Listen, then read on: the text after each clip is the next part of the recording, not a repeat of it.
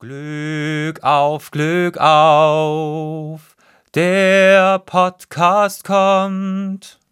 Unter uns, ein Podcast von Unterirdisch. Herzlich willkommen zu Folge neunundzwanzig mit etwas Verspätung, nach Folge dreißig. Heute bei mir Vilma Ruppienė. Hallo Vilma. Ja, hallo, guten Morgen. Ich kenne dich jetzt schon länger und gut, aber die meisten kennen dich eben nicht. Möchte ich dich einmal kurz vorstellen, zum Beispiel wie dein akademischer Werdegang aussah. Ja, das stimmt. Also ich bin erst seit einem Jahr hier an der R U B und ich habe seit zweitausendeins an der Universität Würzburg, also Julius Maximilians Universität Würzburg, klassische Archäologie studiert im Hauptfach. Und als Nebenfach hatte ich etwas so eine ungewöhnliche Kombination Geologie und Mineralogie. Also das ist so in der Archäologie nicht so die üblichen Nebenfächer. Und aber diese Wahl hat dann auch meinen späteren akademischen Werdegang auch stark beeinflusst, weil durch das Studium dieser Nebenfächer kam ich dann zum ersten Mal in Berührung mit der naturwissenschaftlichen Methodik, also mit der naturwissenschaftlichen Analytik und habe festgestellt, dass es viele Methoden gibt, die man gut in der Archäologie einsetzen kann, um Fragen zu beantworten, die man so mit unseren archäologischen Methoden nicht wirklich beantworten kann. Das habe ich dann auch schon während meiner Magisterarbeit in Würzburg erprobt. Meine Magisterarbeit befasste sich mit Mille-Fiori-Gläsern des Martin von Wagner Museums. Das ist unsere Antikensammlung in Würzburg. Mille-Fiori-Gläser werden auch als Mosaikgläser genannt. Und ich habe mich mit dem Material, also mit dieser Materialgattung nicht nur von der archäologischen Seite befasst, sondern wir haben auch die Rezeptur der Gläser untersucht. Wir haben auch die Farbpartikeln, also Trübungspartikeln mit verschiedenen naturwissenschaftlichen Methoden untersucht. Ja, und dieser naturwissenschaftliche, interdisziplinäre Ansatz setzte sich dann auch in der späteren Forschung von mir fort. Zum Beispiel als ich mit meiner Promotion begann, habe ich äh, Inkrustationen, also Wand- und Bodenverkleidungen aus verschiedenen Bauten in der Colonia Ulpia Traiana untersucht. Also das ist die römische Colonia in der Nähe vom heutigen Xanten. Und da ging es ja auch natürlich zum einen um Natursteine, die für die Innenausstattung verwendet wurden. Wie haben dann die Räumlichkeiten der Antike ausgeschaut? Kann man dann noch irgendwas rekonstruieren? Aber ein, eine wichtige Frage war auch, wo kamen diese Natursteine her, die dort für die Innenausstattung verwendet wurden? Und dafür habe ich verschiedene naturwissenschaftliche Methoden angewandt, um eben herauszufinden, ob es sich um einheimische Steinsorten handelt oder ob die Steine eben aus fernen Steinbrüchen im Mittelmeer importiert wurden. Nach der Promotion blieb ich weiter in Würzburg. Ich habe an verschiedenen Forschungsprojekten mitgewirkt. In der Zeit war ich als wissenschaftliche Mitarbeiterin am Lehrstuhl für Geodynamik und Geomaterialforschung angestellt. Und zweitausendneunzehn wurde eine Stelle hier an der Ruhr-Universität Bochum bei den archäologischen Wissenschaften ausgeschrieben, und zwar Junior-Professurstelle in der klassischen Archäologie mit Einbeziehung archäometrischer Anwendungen. Und das passte ja ganz gut auf mein Forschungsprofil. Ich habe mich auf die Stelle erfolgreich beworben und so unterstütze ich das Team der Archäologen hier seit August zweitausendeinundzwanzig. Was hat dich der Geowissenschaft geführt? War das ein ähnlich gelagertes Interesse aus der Kindheit zum Beispiel oder wie bist du dazu gekommen? Also, na gut, Steine finden alle Finder toll. Also, die habe ich auch gerne am Strand und sonst wo gesammelt. Also, je bunter, desto schöner. Aber das war mehr oder weniger ein Zufall, dass ich an diese Studiengänge kam. Also, ich habe ja eigentlich ganz klassisch angefangen mit Nebenfach Altorientalistik und alte Geschichte. Und alte Geschichte habe ich dann, glaube ich, schon im dritten Semester dann gegen Mineralogie ausgewechselt. Und diesen Tipp, dass Mineralogie ein ganz toller Studiengang ist, habe ich von einer Studienkollegin bekommen, die selber als als Goldschmieden natürlich mit einem ganz anderen Interesse zu Mineralogen hingegangen ist. Und die hat einfach erzählt, dass es ganz toll wäre und dass der Studiengang so interessant wäre und für uns Archäologen auch natürlich von Bedeutung wäre. Und dann während meines Studiums der Mineralogie bin ich auf die Kurse von Geologen gekommen, die mich interessiert haben und die ich besucht habe. Und dann habe ich festgestellt, das ist wirklich sehr spannend und eigentlich auch sehr gut in der Archäologie vieles anwendbar. Und so habe ich dann eigentlich erst im fünften Semester Altorientalistik dann gegen Geologie ausgewechselt. Genau, und dann Geologie habe ich, sagen wir, relativ kurz studiert, Mineralogie als Nebenfach dann länger. Aber genau, da bin ich sozusagen durch einen Umweg auf diese zwei Nebenfächer gekommen. Aber das mit den Umwegen ist ja quasi etwas, was wir häufiger sehen. Also ich glaube, wenigsten Studiengänge laufen linear ab oder man endet da, wo man sich am Anfang des Studiums gesehen hat. Zumindest ist mir kaum einer bekannt, der genau das gemacht hat am Ende, was er am Anfang als Hauptinteressenschwerpunkt gesehen hat. Gerade bei Interessenschwerpunkten, wo liegen jetzt aktuell so deine Forschungsschwerpunkte? Seit meiner Dissertation, seit ich angefangen habe, mich mit den antiken Natursteinen zu befassen, das hat mich auch nicht mehr losgelassen. Also schon über zehn Jahre befasse ich mich jetzt so ganz breit mit diesem Themenbereich antike Natursteine und wo wurden Natursteine überhaupt eingesetzt, also für Architektur, für die Innenausstattung, für Skulpturen, für Mosaiken, für Inkrustationen, was für Natursteine wurden verwendet, also die ganze Vielfalt, wo kamen sie her? Wo wurden sie abgebaut? Also antike Steinbrüche, antike Abbautechniken, Steinhandel.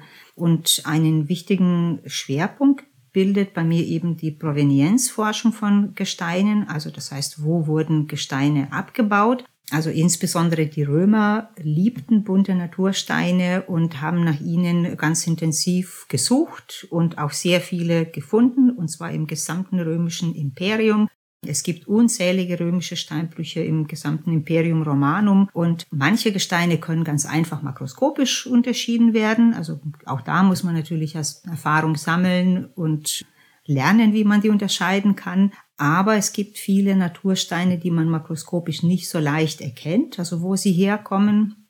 Und da braucht man dann eben naturwissenschaftliche Analysen als Unterstützung. Und das ist, was ich eben bei mir in meiner Forschung sehr intensiv anwende.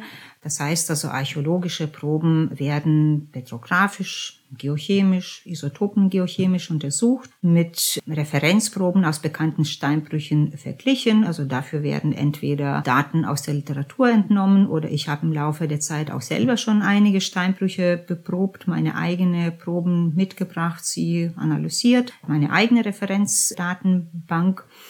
Und ja, das ist so eine Art geologischer Fingerabdruck. Man kann in vielen Fällen, wirklich nicht in allen Fällen, das muss ich dazu sagen, die Herkunft von Gesteinen bestimmen. Man kann wirklich entweder ganz genau sagen, aus welchem Vorkommen die Gesteine stammen, oder zumindest manche Vorkommen ausschließen und sagen, dass mit sehr hoher Wahrscheinlichkeit eben aus dieser Region oder aus diesem Vorkommen stammt.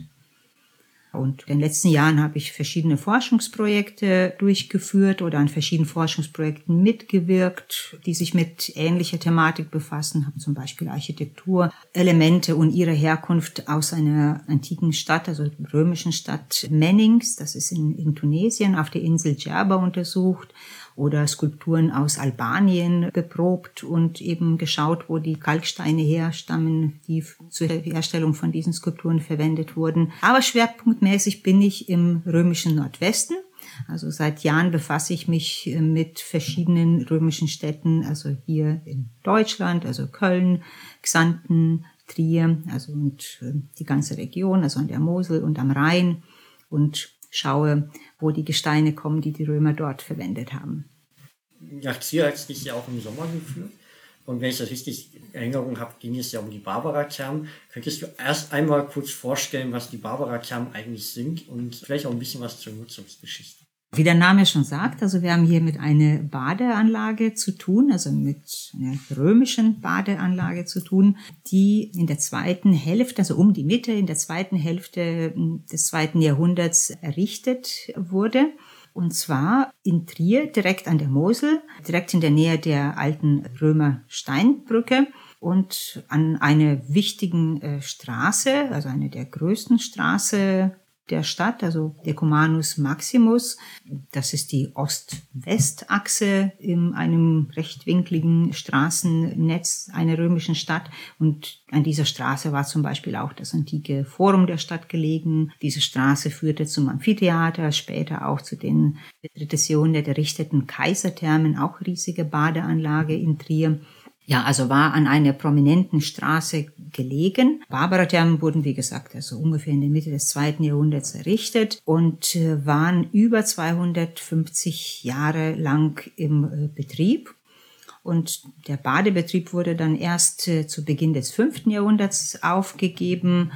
Und danach wurden die Barbarathermen dann auch für andere, sage ich jetzt mal, Projekte mitbenutzt. Also sie wurden in die Salvatorkirche einbezogen, die es gar nicht mehr gibt. Also später, ab dem elften Jahrhundert, hat sich in diesem Real, in diesem Areal eine, eine Familie de Ponte sich ihr Kastell bauen lassen.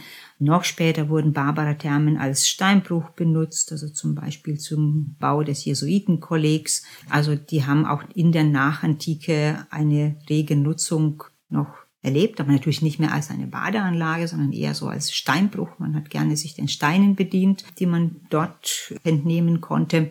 Der Name Barbarathermen ist natürlich nicht antik, sondern bezieht sich auf das Viertel, das mittelalterliche Viertel der Stadt. Da befand sich im Mittelalter eine Kirche, Sankt Barbara, und eben nach diesem Viertel wurde dann auch dieses ganze Gelände und auch die Barbarathermen dann benannt, als man sie im neunzehnten Jahrhundert überhaupt als Badeanlage erkannt hat. Warum endete die Badenutzung? Hatte man Probleme mit der Wasserversorgung oder gab es dafür vielleicht auch politische, gesellschaftliche Gründe? Weil die Bedeutung von Trier im fünften Jahrhundert sich sehr geändert hat. Im vierten Jahrhundert diente Trier als spätantiker Kaiserresidenz, und das war auch die Zeit, in der sehr viele neue Bauprojekte durchgeführt wurden. Die Kaiserthermen wurden gebaut, der spätantiker Kaiserpalast wurde errichtet, und nachdem die Kaiserresidenz von Trier abgezogen wurde, hat Trier im Laufe der Zeit dann mehr und mehr an Bedeutung verloren, und viele römische Bauten sind dann äh, ab dem fünften Jahrhundert und natürlich noch viel später nicht mehr so benutzt worden, wie sie ursprünglich vorgesehen waren. Was ist an den Barbarathermen darüber hinaus noch besonders? Also Erforschung von Badeansteigenflächen. Oder? Was Barbarathermen so besonders macht, ist in erster Linie ihre Größe. Barbarathermen errichtet wurden um die Mitte des zweiten Jahrhunderts, waren sie die zweitgrößte Badeanlage des Römischen Reiches. Nur die Traiansthermen in Rom waren größer als die Thermen in Trier. Das muss man sich erstmal vorstellen. Also ganz am Rande des römischen Imperiums wird eine Badeanlage errichtet, ja, die, wie gesagt, von ihrer Größe her nur in Rom übertroffen wird. Und die Maße, wenn ich dir jetzt sage, hundertzweiundsiebzig Meter auf, also mal zweihundertvierzig Meter, kann man sich wahrscheinlich gar nicht so einfach vorstellen. Also einfach ist, wenn ich sage, so ungefähr zwei äh, Fußball Fußballfelder groß, also das, die ganze Badeanlage nahm zwei Insulae, also zwei Wohnviertel ein, und plus eine Straße, die dazwischen lag. Also wie gesagt, war wirklich eine riesige Therme, eine riesige Badeanlage. Und das Zweite, was die Barbarathermen so besonders macht, war ihre außergewöhnlich reiche Ausstattung. Also man hat seit dem neunzehnten Jahrhundert, also Ende neunzehnten Jahrhundert, hat man mit den Ausgrabungen begonnen, hat man reiche Überreste der Ausstattung der Barbarathermen gefunden. Zum einen handelt es sich da um sehr reiche Skulpturenausstattung, also Skulpturen aus Marmor, Skulpturen aus anderen Gesteinen und auch wirklich extrem reiche Reste von Wand- und Bodenverkleidungen aus diesem Bau. Also derartig reiche und zahlreiche Ausstattung habe ich bisher in keiner anderen römischen Badeanlage in dieser Region antreffen können. Ich habe mich in den letzten Jahren mich mit einigen Badeanlagen befasst, also mit ihrer Ausstattung, wie zum Beispiel die großen Thermen aus Köln, die zwar deutlich kleiner waren als die Barbarathermen, aber so als Vergleich, dort hat man ungefähr hundertfünfzig Fragmente von Wand- und Bodenverkleidungen gefunden. Im Rahmen meiner Dissertation habe ich mich mit den Thermen der Colonia Ulpia Traiana befasst, also mit ihrer Ausstattung. Auch dort hat man ungefähr fünfhundert Fragmente gefunden, die zur ehemaligen Ausstattung zählten. Und jetzt sage ich erstmal als Vergleich, das, was wir aus Barbarathermen in Trier kennen, also das kann man zurzeit nur schätzen, weil das Material natürlich nur noch in sehr geringem Umfang aufgenommen wurde. Aber hier reden wir von ungefähr zehntausend Fragmenten, die wir aus Barbarathermen haben. Das ist natürlich signifikant deutlich mehr. Wenn man sich jetzt die Ausstattung vor Augen führt, würde man sagen, das ist ja wahrscheinlich eher für gut betuchte Bürger gewesen. Wenn man die Größe sieht, klingt das ja irgendwas nach sehr, sehr vielen Menschen, die da rein dürfen. Wissen wir, wie die Nutzung geregelt war? Wer durfte rein und wer nicht? Jeder durfte rein. Also die Badeanlage durfte von jedem Stadtbewohner benutzt werden. Also sowohl Frauen als auch Männer durften da rein. Also ich glaube zu verschiedenen Zeiten. Also, zu, also Frauen durften, glaube ich, vormittags in die Therme rein, also Männer eher nachmittags, wenn ich das jetzt richtig noch im, im Kopf habe. Aber auf jeden Fall, also die Thermen wurden jetzt nicht nur von Reichen, nicht nur von Wohlhabenden benutzt, sondern auch die anderen Bürger der Stadt durften die Thermenanlage nutzen. Jetzt bei deinem Projekt, worum ging es da denn genau? Was an den Barbarathermen hm. hast du dir jetzt im Sommer genau angeguckt? Ich habe ja schon erwähnt, dass die Barbarathermen sehr reich ausgestattet waren und mit der Skulpturenausstattung hat man sich in der Vergangenheit schon ein bisschen auseinandergesetzt, weil da hat man so tolle Funde gemacht und dazu gab es schon einige Publikationen. Aber mit der Wand- und Bodenverkleidung, also mit Inkrustationen, hat man sich bisher so gut wie gar nicht auseinandergesetzt. Man hat klar die schönsten Stücke, die man im neunzehnten Jahrhundert oder auch im zwanzigsten Jahrhundert entdeckte, publiziert. Also zum Beispiel Daniel Krenker, der die Publikation zu den spätantiken Kaiserthermen verfasst hat, hat einige Stücke aus den Barbarathermen abgebildet. Also wirklich die schönsten, die man gefunden hat. Und alles andere hat überhaupt keine Interesse bisher gefunden. Also man hat sich damit überhaupt nicht befasst. Also die Stücke werden teilweise im Rheinischen Landesmuseum aufbewahrt, in unzähligen Kisten. Zahlreiche Reste davon werden auch noch in den Barbarathermen selbst, also in einem Kellergewölbe aufbewahrt. Einiges hat man im neunzehnten Jahrhundert sogar noch in situ gefunden. Das heißt also ne, an der antiken Verwendungsstelle, also die Böden, Wandverkleidungen hat man noch in situ gesehen. Aber die sind wirklich nur ganz knapp publiziert worden, erforscht worden und wie gesagt, dieses Desiderat haben wir dann als solches erkannt und wollten uns genauer ansehen, was an Material dort vorliegt und ob man mit diesem Material dann auch was Genaueres zur ehemaligen Ausstattung sagen kann, also wie die Räume ausgeschaut haben, also wie bunt oder wie einfarbig sie waren und wo kam das ganze Material her, was man dort verwendet hat. Hat man sich dann hier hauptsächlich auf regionale Steine beschränkt, was natürlich viel günstiger war, weil die Steine aus der Ferne, aus dem Mittelmeerraum nach Trier zu bringen, war mit sehr hohen Kosten verbunden, mit sehr hohem Aufwand verbunden. Ja, und das wollten wir eben sehen, ja, was wir dort finden. Bevor wir da ein bisschen drauf eingehen, erstmal die Frage, wie seid ihr dafür vorgegangen? Also was ist euer eure Arbeitsweise ganz zunächst gewesen? Erstmal haben wir mit dem Rheinischen Landesmuseum uns in Verbindung gesetzt, oder ich habe mich in Verbindung gesetzt. Mit dem Rheinischen Landesmuseum habe ich im Rahmen anderer Projekte schon sehr eng und sehr erfolgreich zusammengearbeitet. Und dann haben wir uns überlegt, welchen Teil der Ausstattung wir uns ansehen wollen. Also weil, wie gesagt, die Stücke sind teilweise noch in situ erhalten, teilweise werden sie im Rheinischen Landesmuseum aufbewahrt und ein Teil wird eben in den Barbarathermen aufbewahrt. Und wir haben gesagt, wir widmen uns den Inkrustationen, die bisher überhaupt noch nicht erforscht worden sind. Und das sind die, die in so einem Kellergewölbe in den Barbarathermen aufbewahrt werden. Es ist ein Sockel von ungefähr acht Meter Länge, muss man sich vorstellen. Das ist so eine Bank, acht Meter lang, ein Meter breit, ein Meter hoch. Und die besteht aus Marmorfragmenten der ehemaligen Innenausstattung. Genau, und wir sind im Juli dahin gefahren mit sieben Studierenden hier von der Ruhr-Universität Bochum, plus noch ein Promotionsstudent hier von den archäologischen Wissenschaften.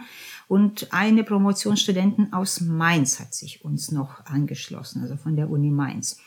Ja, und wir sind so vorgegangen, dass wir am ersten Tag gleich mehrere Kisten mit Marmorplatten gepackt haben, sie in die Magazine des Rheinischen Landesmuseums mitgenommen haben, wo wir dann als erstes mit dem Waschen begonnen haben. haben die Stücke haben alle schwarz und dreckig und staubig ausgesehen. Man hatte zuerst den Eindruck gehabt, es ist alles schwarzer Stein, den wir haben. Und nachdem wir alles schön sauber gemacht haben, haben wir mit Erstaunen festgestellt, was für eine farbige Pracht vor uns liegt. Rote, grüne, gelbe, weiße, graue Steine, also wirklich alles, was das Herz begehrt. Dann haben wir angefangen, die Stücke zu inventarisieren, weil die sind ja gar nicht inventarisiert gewesen, also einfach dort abgelegt. Wie man korrekt die archäologischen Funde beschriftet, haben wir bei den Restauratoren des Rheinischen Landesmuseums gelernt. Da haben wir uns eine Einführung gegeben, mit welchen Mitteln die Stücke eben beschriftet werden, wie man das korrekt macht. Genau, dann haben wir, wie gesagt, erstmal die Stücke inventarisiert, also denen eine Inventarnummer vergeben. Dann wurden alle Stücke fotografiert. Dann wurden viele Stücke gezeichnet. Also wir haben nicht nur mit Platten zu tun, Unter Wandinkrustationen fallen zum Beispiel auch horizontale und vertikale Wandgliederungselemente. Das heißt, die Wände waren ja auch zusätzlich durch Pilasterordnungen gegliedert oder durch horizontal verlaufende kleine so Ziergesimse. Und davon haben sich auch zahlreiche Reste erhalten. Und solche Stücke haben wir dann alle zeichnerisch dokumentiert. Einmal Pilasterordnung erklären. Viele von uns werden mhm. wahrscheinlich nicht wissen, was das ist. Wir haben also dreidimensional Säulen, kennt jeder. Säule, also Säule steht auf einer Basis, oben drüber ist ein Kapitell. Und wenn wir so ja, zweidimensionale Form uns vorstellen, so eine platt gedruckte Säule, sage ich jetzt mal, an der Wand. Also das ist ein Pilaster. Also die Wandgliederung, also eine Säule an der Wand, aber so im zweidimensionalen. Aber Entschuldigung, dass ich da reingekretscht bin und danke für die Erläuterung. Wie seid ihr dann weiter vorgegangen?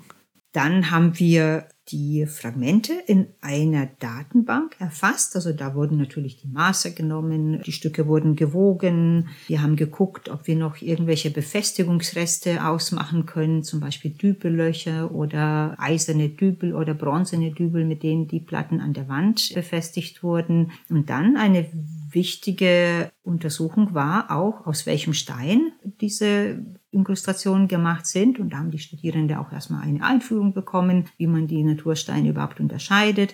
Und das haben sie ganz toll gemacht, haben sich sehr schnell und sehr flott in das Thema eingearbeitet. Und da musste ich nur relativ selten drüber gucken und berichtigen oder helfen mit der Materialbestimmung. Wir haben insgesamt in diesen zwei Wochen, wo wir in Trier waren, sechshundertsiebzig Fragmente aufgenommen. Und das klingt gar nicht nach so wenig, aber das ist ungefähr ein Achtel von diesem Sockel, den wir noch in der Zukunft haben, wenn wir weiter mit diesem Projekt fortsetzen.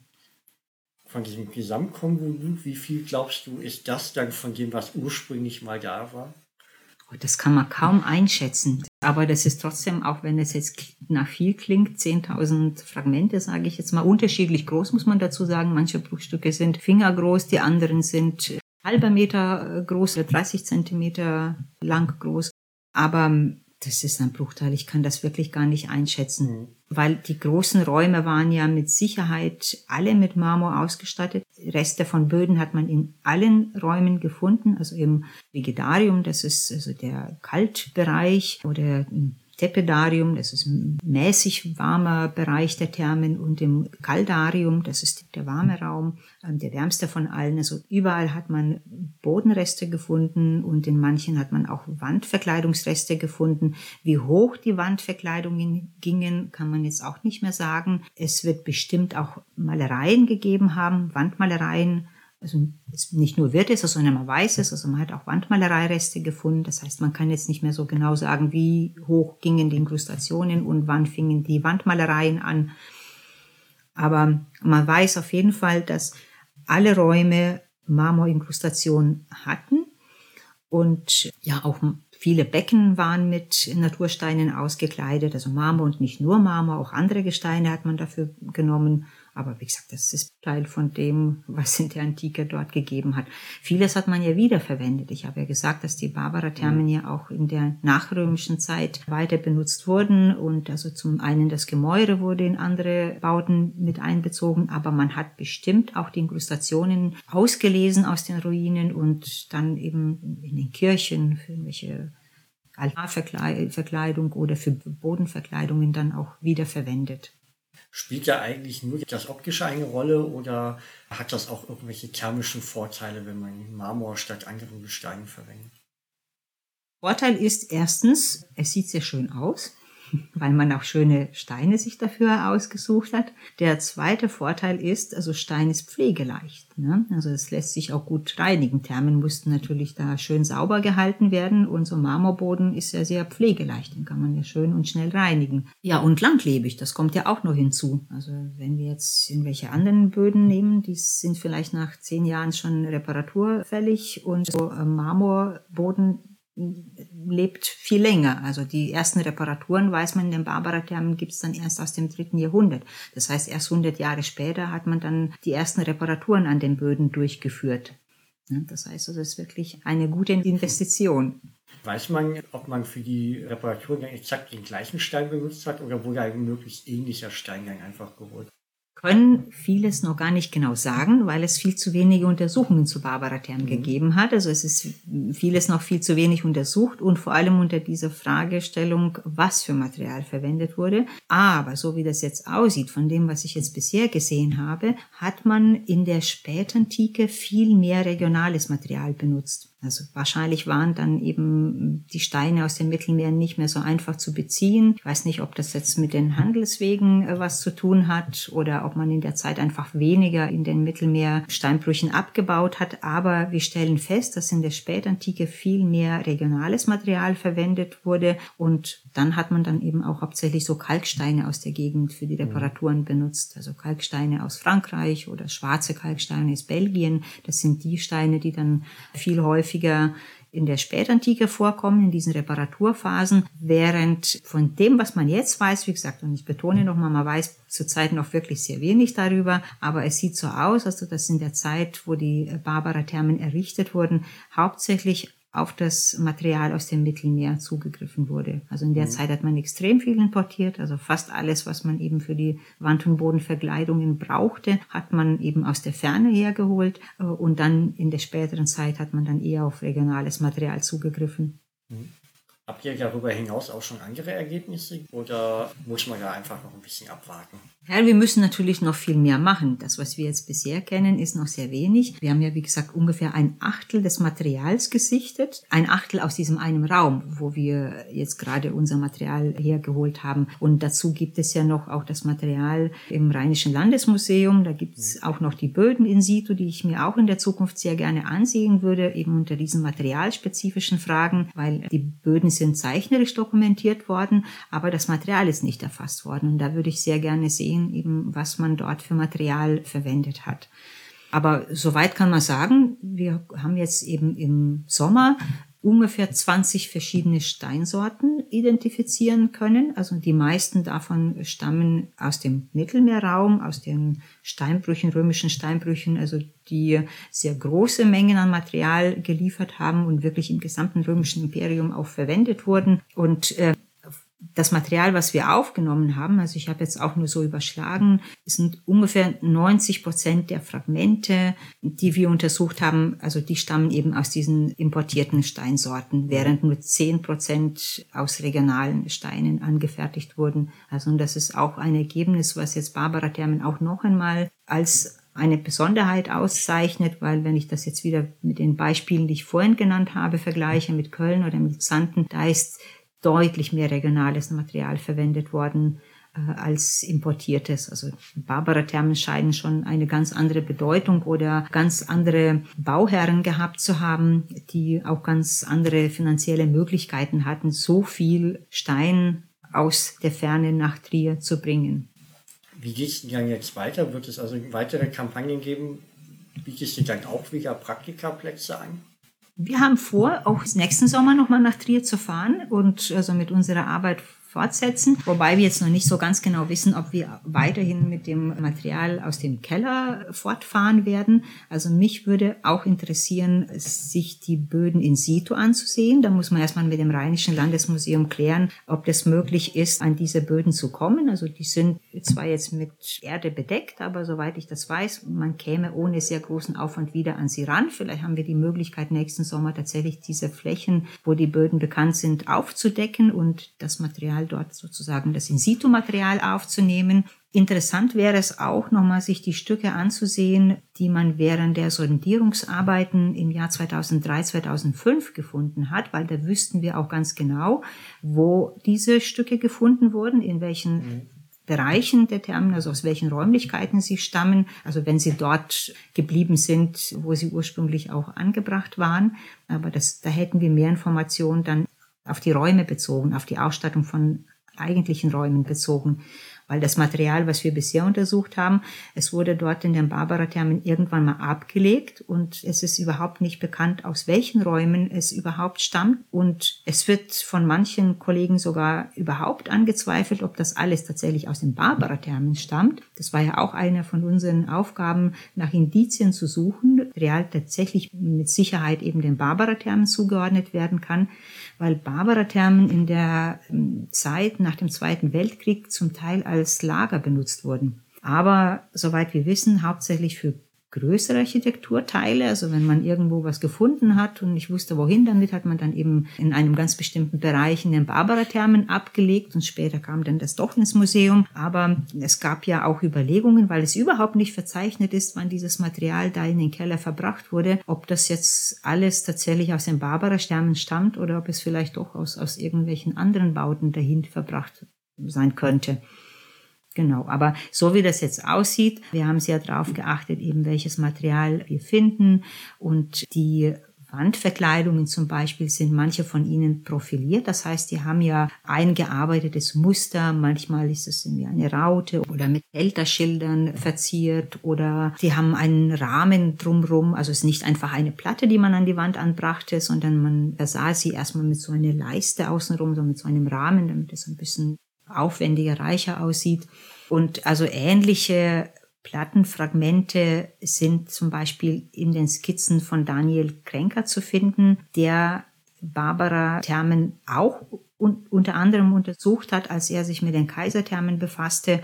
Also bisher haben wir nichts gefunden des Projekts, was dagegen sprechen würde, dass es aus den Barbarathermen kommt. Also stimmt ganz gut mit dem Material überein, was bisher aus gesicherten Grabungen oder aus mhm. diesen Sortierungsarbeiten bekannt ist. Dann abschließend ist mir noch eine Frage eingefallen. Weiß man, auch im Vergleich mit anderen Kernen, ob die Räume quasi ein jeweils ein eigenes Farbschema bekommen oder gibt es quasi immer ein eher für das ganze Gebäude geplantes? Pauschal kann man das gar nicht sagen. Also eins, was immer wieder auffällt, dass zum Beispiel da, wo Becken zu finden sind, ein ganz bestimmter Stein verwendet wird. Also es wird Cipollino Verde genannt. Also wie schon der Name sagt, Cipollino, Cipolla auf Italienisch ist eine Zwiebel. Wenn man eine Zwiebel aufschneidet, hat man so einen, sagt man Schichten, ne? Und dieses Gestein ist weiß-grün gestreift oder gewellt. Und es wurde gerne so im Beckenbereich verwendet, weil es vielleicht auch so ein bisschen so diesen, ja, Aussehen von Wellen noch zusätzlich gegeben hat oder Illusionen von Wellen geweckt hat. Also dieser Stein kommt zum Beispiel also häufig im Beckenbereich vor. Aber ansonsten zur Farbigkeit ist es auch noch zu früh, was zu sagen, ja, weil wir das Material uns angesehen haben, dass wir den Räumen noch gar nicht zuordnen können, weil das ist ja, wie gesagt, in dem Raum alles in einem, in einen Haufen abgelegt worden und es ging viel mehr darum zu sehen, also gesagt, was wir für Material finden, ob wir da hauptsächlich Bodenverkleidungen finden, weil Bodenplatten sind in der Regel viel dicker als die Wandplatten, also Bodenplatten sind meistens über zwei Zentimeter dick, die Wandplatten sind so eher ein Zentimeter, eins Komma fünf Zentimeter dick, und wir wollten auch sehen, ob die Wände einfach nur mit Platten verkleidet waren oder ob sie vielleicht auch noch zusätzlich gegliedert haben, was ich ja vorhin schon gesagt habe, mit eben Pilasterordnungen oder Horizontalgliederung mit Hilfe von verschiedenen Gesimsen. Genau, also solche Elemente wollten wir uns dann ansehen. Aber das ist, zu Farbigkeit ist es noch etwas zu früh, was zu sagen, weil wir einfach zu wenig Material gesehen haben. Da müssen wir noch viel mehr tun. Und andernorts gibt es ja auch keine Hinweise darauf, dass es da irgendwie gewisse Regelungen gibt. Davon ab, was man sich leisten konnte, was man für Material beziehen konnte. Mhm. Und ich sag, zum Beispiel in Xanten hat man in allen Räumen so durchgehend hauptsächlich drei Steinsorten gefunden, beige, schwarz und weiß, also weißer Marmor und zwei Kalksteinsorten, beige und schwarz. In Köln zum Beispiel hat man relativ viele Platten aus einem grauen Trachit gefunden, das ist ein vulkanisches Gestein, das in der Nähe von Bonn ansteht, also Bergkummer-Trachit, also da ist zum Beispiel dieser Stein recht häufig verwendet worden. Für die Auskleidung von Becken hat man dann einen schönen weißen Marmor genommen, den man aus der Nähe von Athen importiert hat, pentelischen Marmor. Der kommt zum Beispiel auch in den Thermen von Xanten vor. Ja, und in Rom ist natürlich ganz andere Farbigkeit zu finden. Also da mhm. hat man ganz anderen Zugang zu den ganzen mittelmeerischen Steinen gehabt. Also die großen Marmorlager in Rom und in Ostia. Also da hat man einfach, wie gesagt, viel mehr Material gehabt, auf das man zugreifen konnte.